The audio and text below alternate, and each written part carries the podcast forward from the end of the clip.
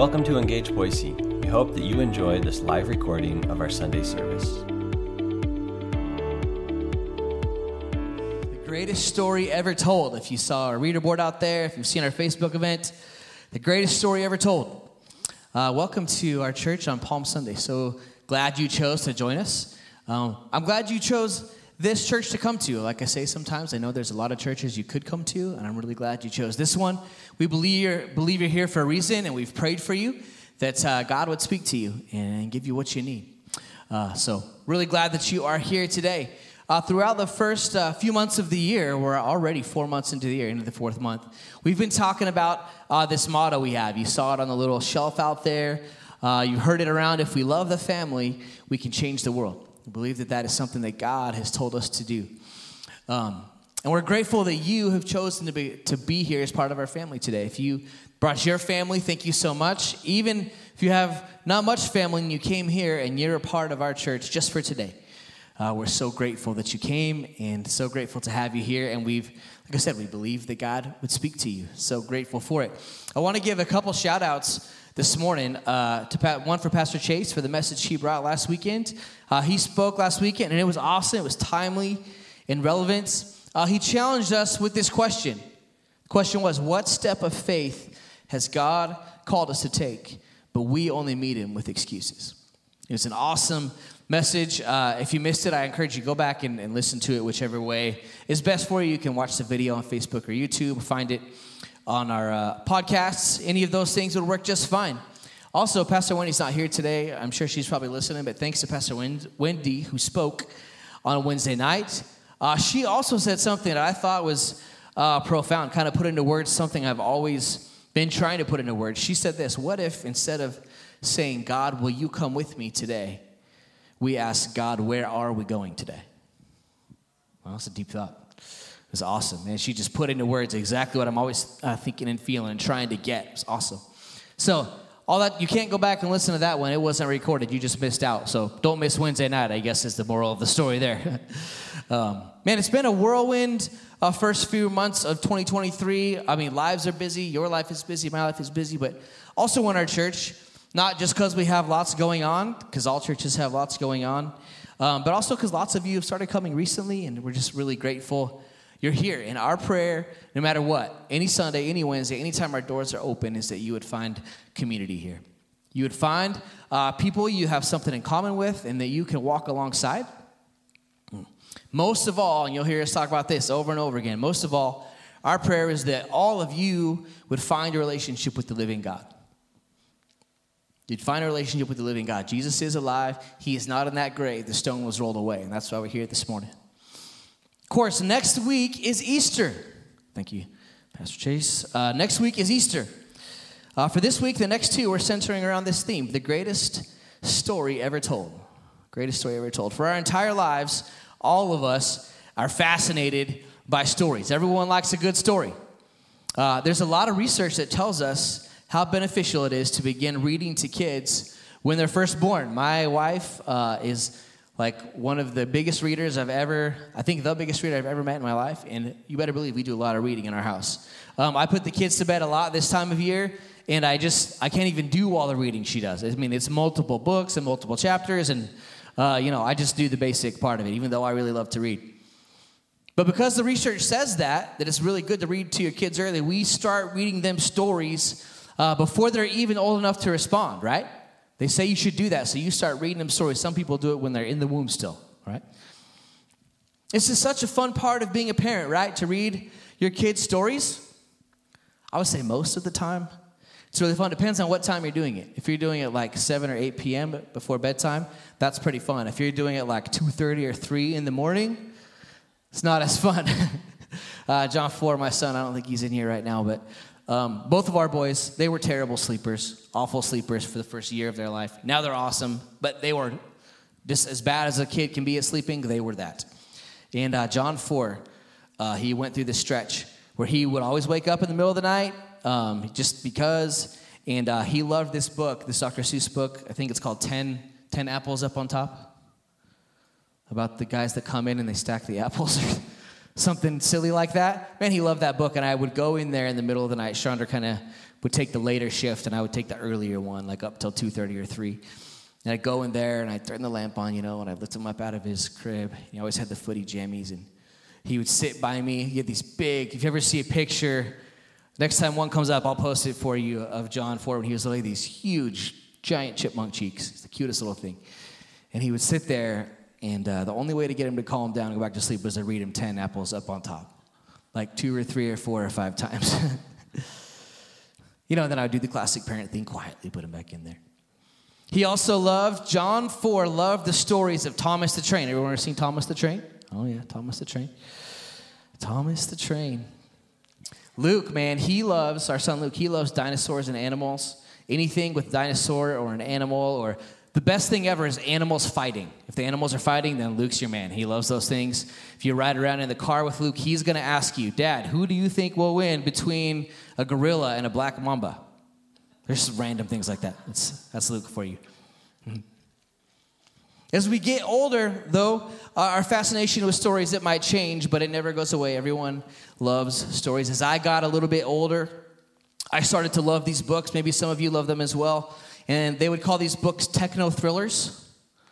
You know, a techno thriller would be like Hunt for Red October, Flight of the Old Dog, uh, Red Storm Rising. Flight of the Old Dog is about this B 52 plane that they retrofit to make like a super plane. No one else thinks that's interesting? That's, I think it's awesome. Red Storm Rising is uh, World War III, possible World War III. It's from the 80s. Uh, Hunt for Red October, you know, submarine. That, that one's a movie, so you might have heard of that one. I read that. I was a reader too. I like I read Hunt for Red October when I was eight or nine. Now, for some people, you're more likely to watch a movie than read a book. You still love stories, maybe you don't love reading, but you love watching movies. And the concept is the same think the concept is we love interacting with something where we don't know how it's going to end.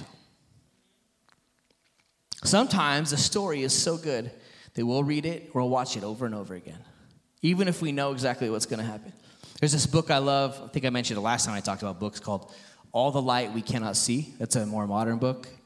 Um, it's a historical fiction one about World War II. I mean, it's the only book I've ever read where I read it before I go to sleep and then I see it in my dreams. It's so descriptive I've read that one several times.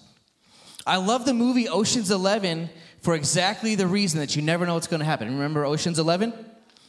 I remember going to see that in the theater with my friends, and I wasn't a big movie guy, and I was like, shrug. But man, loving it. As soon as it started, I loved the music. The thing about Ocean's 11 is every time you think you have it figured out, man, it changes in the blink of an eye. Man, that movie takes so many left turns, and I've seen it probably over 10 times, and there's still stuff that surprises me. Now, most of the time in a good story, any good story has a good antagonist or a good enemy, right? Now, if you remember Thomas the Train, Thomas the Train's enemies are the diesel engines. Specifically, diesel, diesel 10. John was afraid of diesel 10 for a while. It's this engine with a claw on the top. I don't know why he had a claw, but he did. Hmm. In Hunt for Red October and Red Storm Rising, both these books I love, it's the Russians right? And this was the 80s, right? So the Russians were the bad guys. Um, in Ocean's 11, there's an enemy. It's the greedy casino owner, right? They, they're trying to rob the casino owner. How's it pertain to church? Well, this morning we're talking about peace and plot twists and surrender. We're zooming in on Palm Sunday, a small part of what I believe is the greatest story that's ever been told because it's the story of life and death and resurrection. And it's the defeat of the most fearsome enemy ever known, and that would be death itself. One of the greatest parts of this story, because of what we are about to read in, in Matthew, the greatest story ever told is one that you and I get to play direct role in. 2023 on earth, we get to play a direct role in the greatest story ever told. Like we said, though, the best stories are the ones where we aren't sure what's going to happen next. And today I want to ask you what if the story is not what we thought it was? But at the same time, it's better than we ever imagined. What if not what you thought, but at the same time, better? You can turn in your Bibles with me to uh, Matthew chapter 21. Um, we're going to get ready to read this passage that we celebrate on Palm Sunday.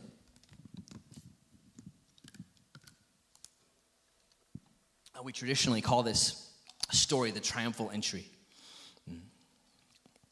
Jesus, at this point, what we're about to read, uh, he is less than a week away from going to the cross, Good Friday, and then rising again on Sunday.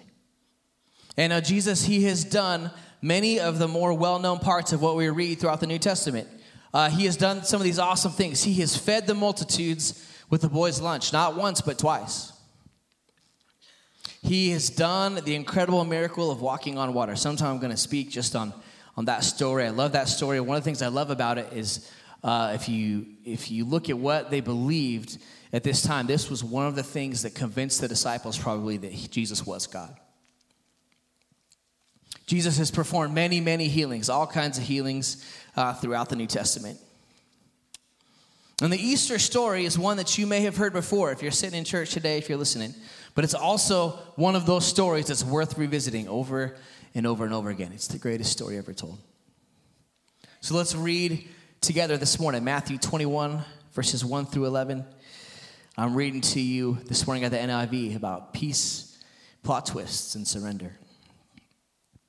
21 verse 1 says this As they approached Jerusalem and came to Bethphage on the Mount of Olives, Jesus sent two disciples, saying to them, Go to the village ahead of you, and at once you will find a donkey tied there, with her, her colt by her. Untie them and bring them to me.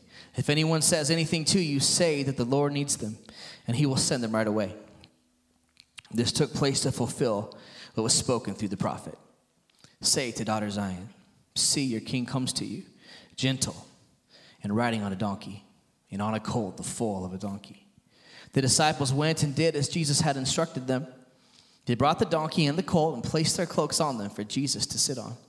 A very large crowd spread their cloaks on the, on the road, while others cut branches from the trees and spread them on the road. The crowds that went ahead of him and those that followed shouted, Hosanna to the Son of David! Blessed is he who comes in the name of the Lord! Hosanna in the highest heaven! When Jesus entered Jerusalem, the whole city was stirred and asked, Who is this?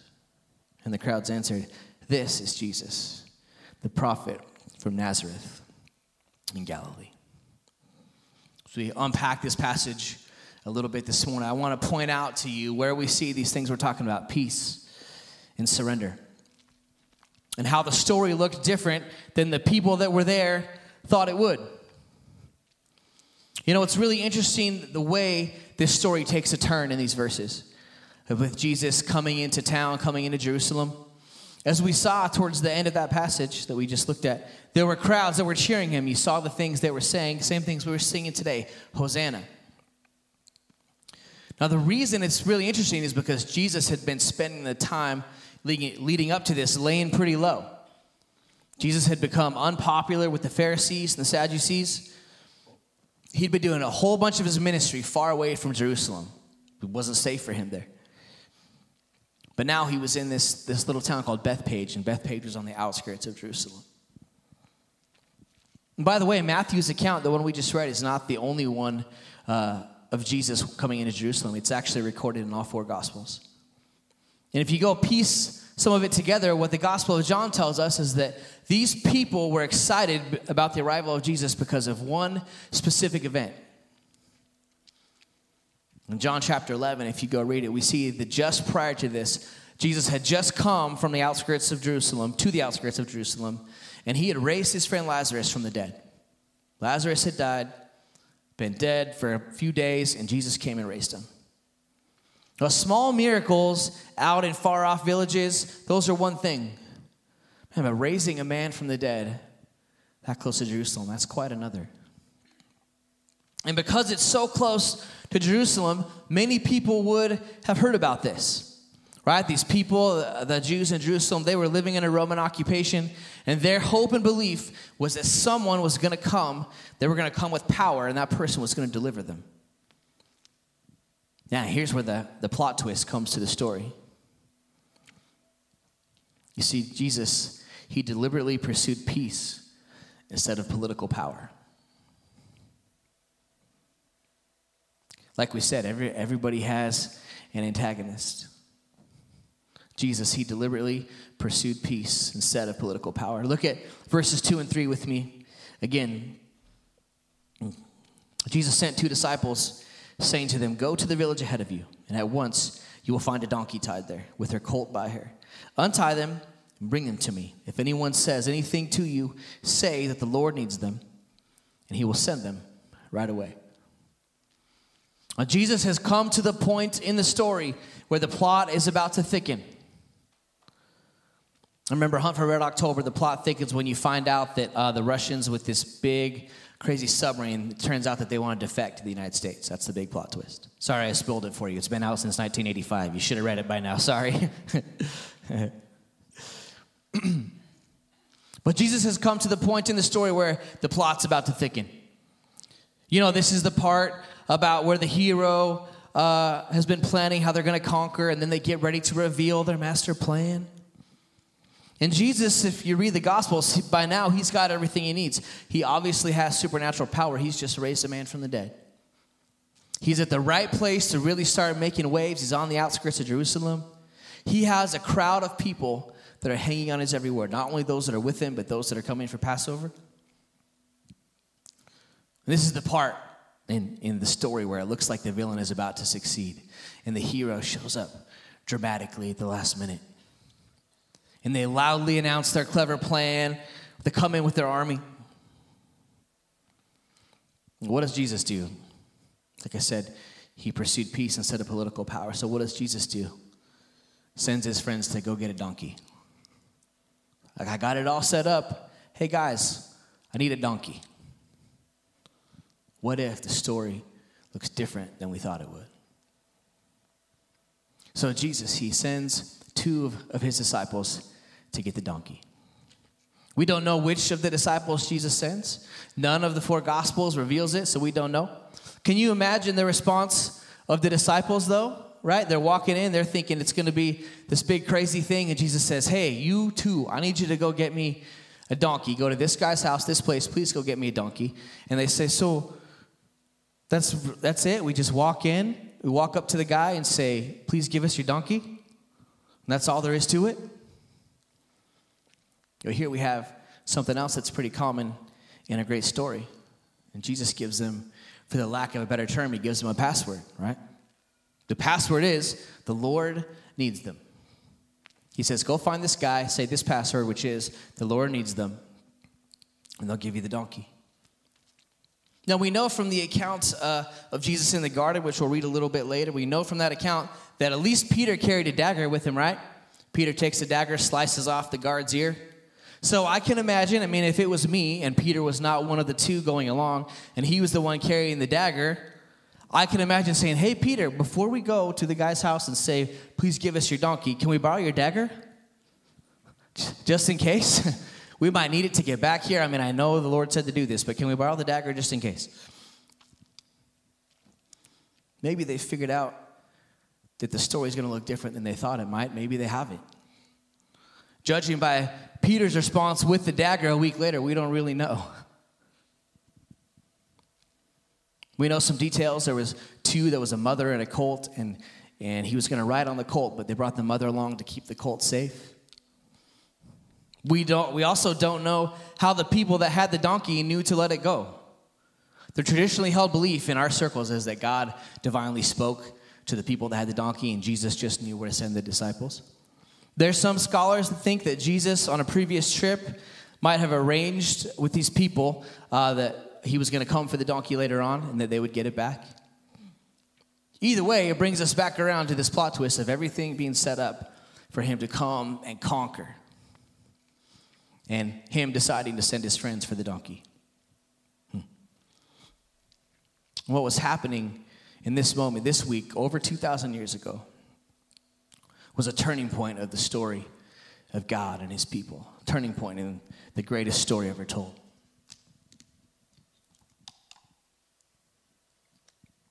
Because God's people, the Jews, they had been asking this burning question for centuries. God's people, the Jews, they would have known this prophecy from Zechariah uh, chapter 9, verse 9. Zechariah 9 9 says this Rejoice greatly, daughter Zion. Shout, Daughter Jerusalem, see, your king comes to you, righteous and victorious, lowly and riding on a donkey, on a colt, the foal of a donkey. See, they've been waiting hundreds of years since this prophecy had been written down. They'd memorized it. They'd been waiting hundreds of years for their king to come. They were tired of being under the thumb of the Romans, and they were certain that their king was going to come with a vengeance and their king was going to overthrow the government. They were certain that that's what he was going to do.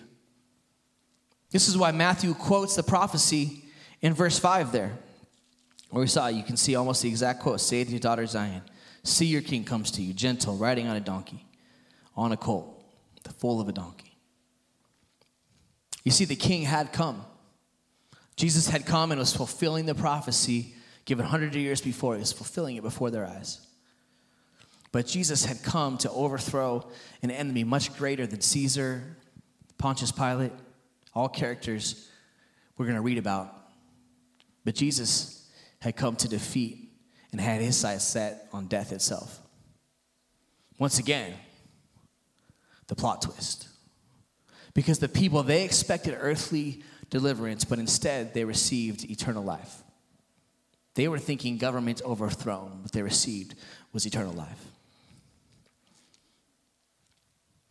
And Here in 2023, 2,000 years later, we are often asking this same question that they were asking, right? They would have known this prophecy and they would have been asking, when is the Lord coming? And often we are asking the same thing. So we get up and go about our lives Lord, where are you? When are you coming? When are you coming to my house? When are you coming to my job? When are you coming to move mightily in my life? Can you not see, Lord, what I'm going through? And what Jesus, I believe, wants all of us to know this morning is that he's often in the process of defeating an enemy that's bigger than our eyes can see. See, on Palm Sunday, the first one, he was in the process of defeating something that they didn't know about. And he's often in the process of defeating an enemy that's bigger than our eyes can see. And today, in our everyday lives, our role is in step with what the disciples did as Jesus prepared to enter Jerusalem. Look again at verse six, verses 6 and 7 really quick. The disciples went and did as Jesus had instructed them. They brought the donkey and the colt and placed their cloaks on them for Jesus to sit on. Now, this is just small details. What's being described here seems at first a little bit unremarkable, right? These two were the guys that Jesus had sent to go get the donkey. There, you know, a lot of times in the Gospels, they say, uh, they use interesting ways to to describe the disciples. And in here, there's no disciple whom Jesus loved, right? Which is John. That's the way he describes himself. There's no rock on which I will build my church. That's how he describes Peter, another spot. No, there's none of that. It's just the two guys who went to get the donkey. These disciples, though, whether they know how to handle it or not, they know who this man is. They've walked with him, they've talked with him. They've seen this man, they've seen him tread on the water, and they've seen him raise the dead. So they do the best thing that they can think of for someone who they are beginning to see as royalty. Verse 7 says, They take their coats, they place their coats on the donkey for Jesus to sit on. Two guys doing a simple act, but simply they are playing their part in the greatest story ever told. To you and I, friends, it may seem like our role on this earth in six, seven, eight billion people, however many people are on the earth now, it may seem like our role is a little bit insignificant. After all, right, we are just the ones who we get up and we go to work faithfully each day. You go, punch your time card, go out, you come home, you do the chores, you take care of the family. We are just the ones, right, who we go about our daily lives and we go volunteer down here at the rescue mission or you send them a check each month. We're just the ones who come to church and we open the door and we hand them the little bulletin. Try and greet people with a handshake or a hug and the joy of the Lord. We're just the ones who go and we take care of our elderly parents or our grandparents. We make sure their prescriptions are filled and we go see them at the home where they live. We're just the ones who, like Brad, one of our board members, he goes down and he volunteers at the VA hospital. We're just the ones who faithfully come and every Wednesday we pray. But like the disciples, friends, when we know Christ, we are participating in the story of bringing heaven to earth each day. Jesus was walking in Jerusalem, bringing salvation. He's brought salvation to this earth, and we participate in this story, no matter how small our part is, we're part of bringing heaven to earth. Now, you might be the person who feel like you're just retrieving the donkey. You might be building the International Space Station. But there are not any insignificant participants in the kingdom of God. Repeat that for you. What you're doing is not insignificant. There's no insignificant parts in the kingdom of God. We see next that the, the people in this growing crowd, they begin to follow the example of the disciples. Uh, look at verses 8 and 9. A very large crowd spread their cloaks on the road, while others cut branches from the trees and spread them on the road. The crowds that went ahead of him and those that followed shouted, Hosanna to the Son of David. Blessed is he who comes in the name of the Lord. Hosanna in the highest heavens. The, this crowd that's cheering Jesus, celebrating him, again, they some would have been coming with him, some would have just been coming for Passover, and they meet together there on the outskirts. They see the example of the disciples and they begin to lay their coats down on the road. This is an example. We're not going to go read the whole thing right now. It's an example they would have taken from a scripture in 2 Kings, Kings chapter 9 where they lay their coats down for Israelite kings on the road. In this crowd, in this moment, they have decided the one who's going to fulfill the prophecy and become the righteous and victorious king is in their midst. So they begin shouting, Hosanna. Hosanna in the highest. And Hosanna is a Hebrew expression. It most literally means save now or Lord, save me now. They begin to go and quote Psalm chapter 118, which sings, Blessed is he who comes in the name of the Lord. Hmm. But remember that question we asked at the beginning, right? What if the story isn't quite what we thought it was? Because here comes another one of those plot twists. Because those people who were on the road that day on the outskirts of Jerusalem, they remembered really well the beginning of Zechariah 9 9, right? The part about the king being righteous and victorious.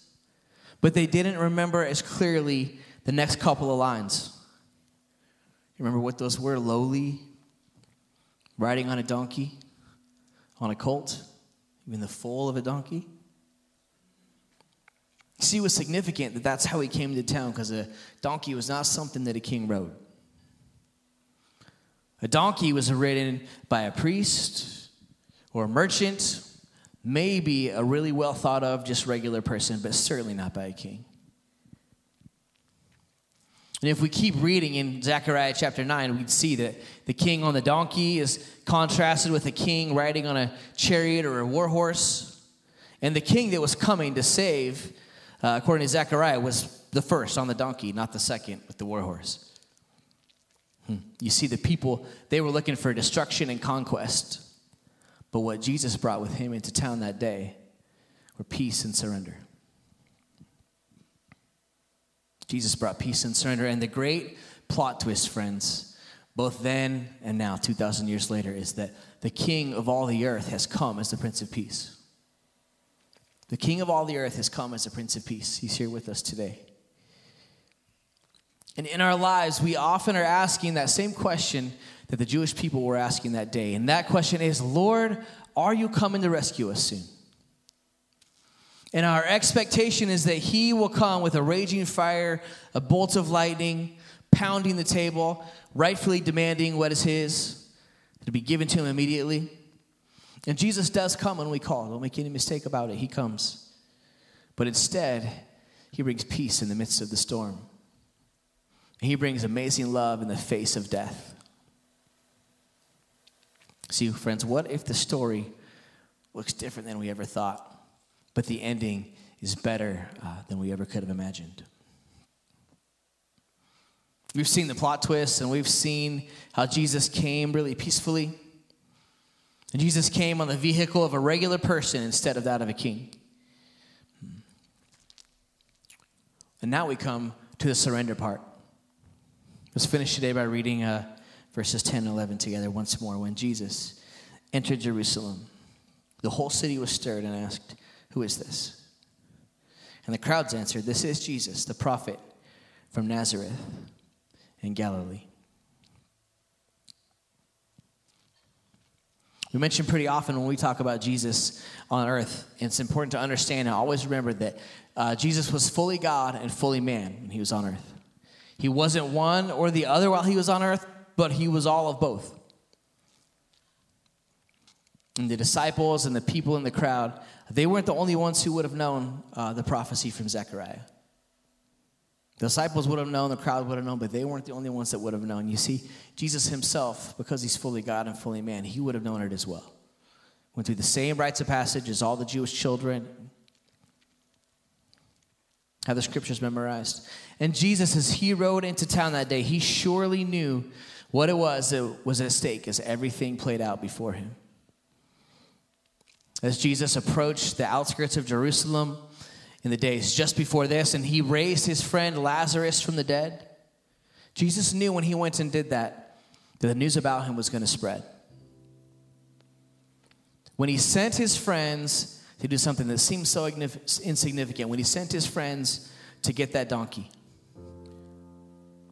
that somehow the owner knew would be needed one way or the other. And they brought it back and they put their coats on it. You see, Jesus knew exactly what was going to happen when he climbed on that donkey. When he heard the adulation of the crowd and they began to shout, Hosanna in the highest, blessed is he who comes in the name of the Lord. And when he rides into the city, Jesus knew that a painful death awaited him. But he also knew that a lost humanity, that's you and me, we needed him. And so Jesus, he embraces surrender. He willingly rides into the city. He's hearing the people around him cheer at him, Lord, save us now. He's acknowledging for the first time on this big of a human and public scale that he was the one who was coming in the name of the Lord. And he did that knowing full well that in five days they were going to turn on him. Hmm, we'll talk about it next week, but he did that knowing full well that in five days they were going to be calling for Barabbas the murderer to be released instead of him, the king who'd come on a donkey. And instead of calling down the power from heaven that the Bible says was available to him, he would willingly surrender his life for those people. And he would willingly surrender his life for you and for me. You see, one more plot twist comes in the fact that the one who knew no sin would soon become sin for me and you. The one who knew no sin would become sin for us. Jesus still had a lot to do between now and Good Friday. He would go from here and he would cleanse the temple. He would go on to teach in vivid detail about the kingdom of God. He had everyone's attention. The whole city was listening now. And Jesus would talk about the future. And he'd have a Last Supper with his friends. We didn't take communion today, you probably noticed, but we'll do it next week at the end of service. He'd have a Last Supper with his friends, during which he'd show them how to do communion, and he'd tell them, Do this in remembrance of me and proclaim his death until he comes again.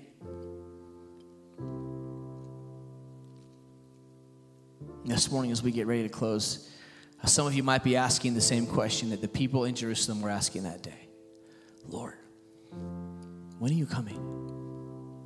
When are you coming? And friends, the answer is He's here with us today. You might be here, you might be listening online, hearing the podcast, you might be asking, God, when are you coming? And He's here with you today. He's here in your home, He's here in your car, wherever you're hearing this. He's here with you today. You might be wondering when exactly uh, the story is going to come together. The hero is going to show up, and Jesus is going to come, and he's going to smash your enemies. but he's here this morning to win our hearts with his perfect peace. That perfect, perfect peace I love to pray over my life and your life, my family's life each week. That perfect peace that defies all understanding. That perfect peace that doesn't make any sense. You bow your heads and close your eyes this morning. We're almost done. You might be here and you might be listening and you might just be really tired of battling every day. Like we talked about getting up, doing the same thing over and over again. And what Jesus is saying to us today, the example that he showed us when he rode into town, he went to the cross, is that all we must do is surrender to the plan of the Father. Now, Jesus did the most important thing. He surrendered his life to save other people, and because he did that, we don't have to. We don't have to sacrifice our life for others. Jesus has done that for us, and he's done that for every person that will ever live. We only need to surrender our thoughts and our plans to him today. And we only need to trust that when we surrender our thoughts and our plans and our very life to him, that he'll bring our hearts to life. And this morning, friends, the Lord wants to make sure uh, that our hearts are brought to life. I want to give you a chance this morning. We don't like to go too many Sundays without doing this. If you are here, I'm actually going to give you a few moments to be quiet, and then I'm going to ask. But if you're here this morning and um, you need to uh, accept the Lord for the first time, you've never met Him, you don't know Jesus, never accepted Him into your life, or you're here today and you have before, but you haven't spoken with Him in a long time and you're far away from Him and you need to rededicate your life today in a moment, I'm going to ask you to raise your hand. Not yet.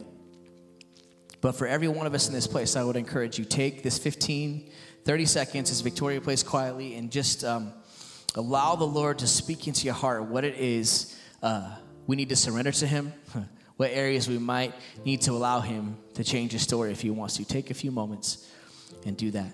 And let the Lord speak to you.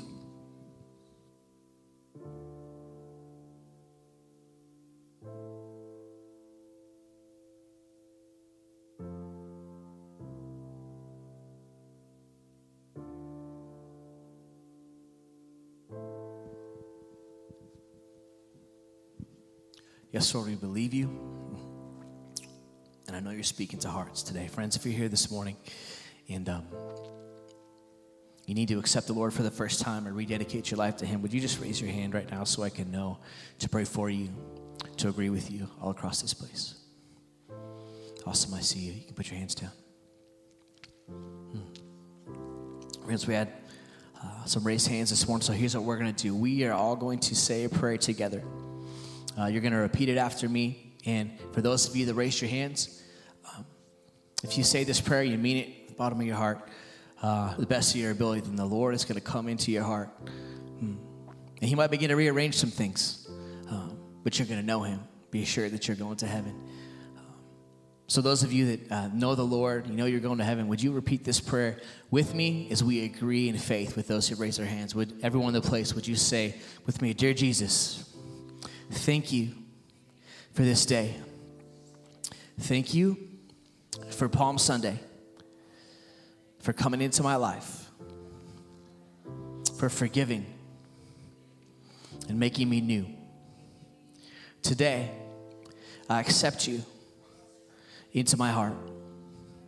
Would you please forgive me of all my sins? I believe in you and I will serve you. I give you my life. Pray these things in your name, Lord. Amen. You can look up at me. Friends, if you said that prayer, and there's some of you that raise your hands, you said that prayer, and you meant it, Jesus has just come into your heart. And the Word of God says there's a party in heaven because of that today.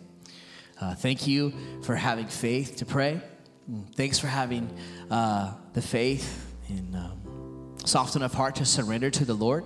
Um, I encourage you as we go through this week, I'm going to pray over you to release you in a moment, but I encourage you as we go through this week as Engage Boise, as this church, now look for places to surrender in your life each day. Hmm, be open to the plot twists that might happen. You never know what might happen when you give your whole heart to the Lord. It might be a wild ride.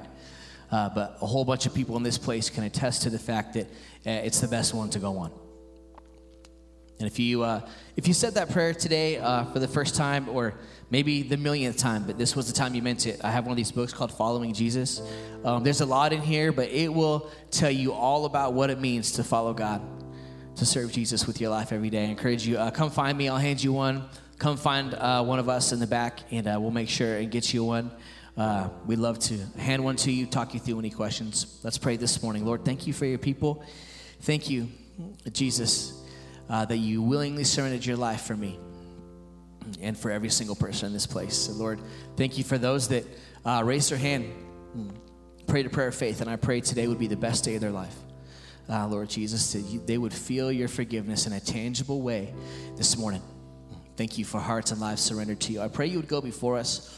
Lord, you would give us divine appointments this week. I pray that all of us would have the chance to invite someone to church on Easter, that you would prepare this place uh, for heaven to touch it next week. That people who just come uh, expecting to do their Easter duty and come to church there once or twice a year, Lord, that you would have an appointment and you'd get a hold of their lives. Hmm. Lord, thank you for this day, for your word that it's sharp and alive as a two edged sword. Would you go with us with your grace and your mercy? We pray these things in your name. Amen. Amen. Amen. Friends, thanks for coming to church today. Don't forget uh, to grab, uh, I don't know what I did with mine, one of these invite cards, wherever it is. Pretend I'm holding it. They're all out there on the counter out there. Uh, make sure grab some of those things, hand, hand them to whoever you want. Thanks for coming to church. We'll see you Wednesday or next week. Uh, don't come at 10.30 because you won't get what you're expecting. 9 o'clock or 11 next week. And we will see you very soon. God bless you.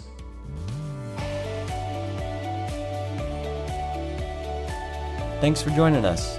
If you'd like to learn more, you can visit us at engageboise.com. Have an amazing day.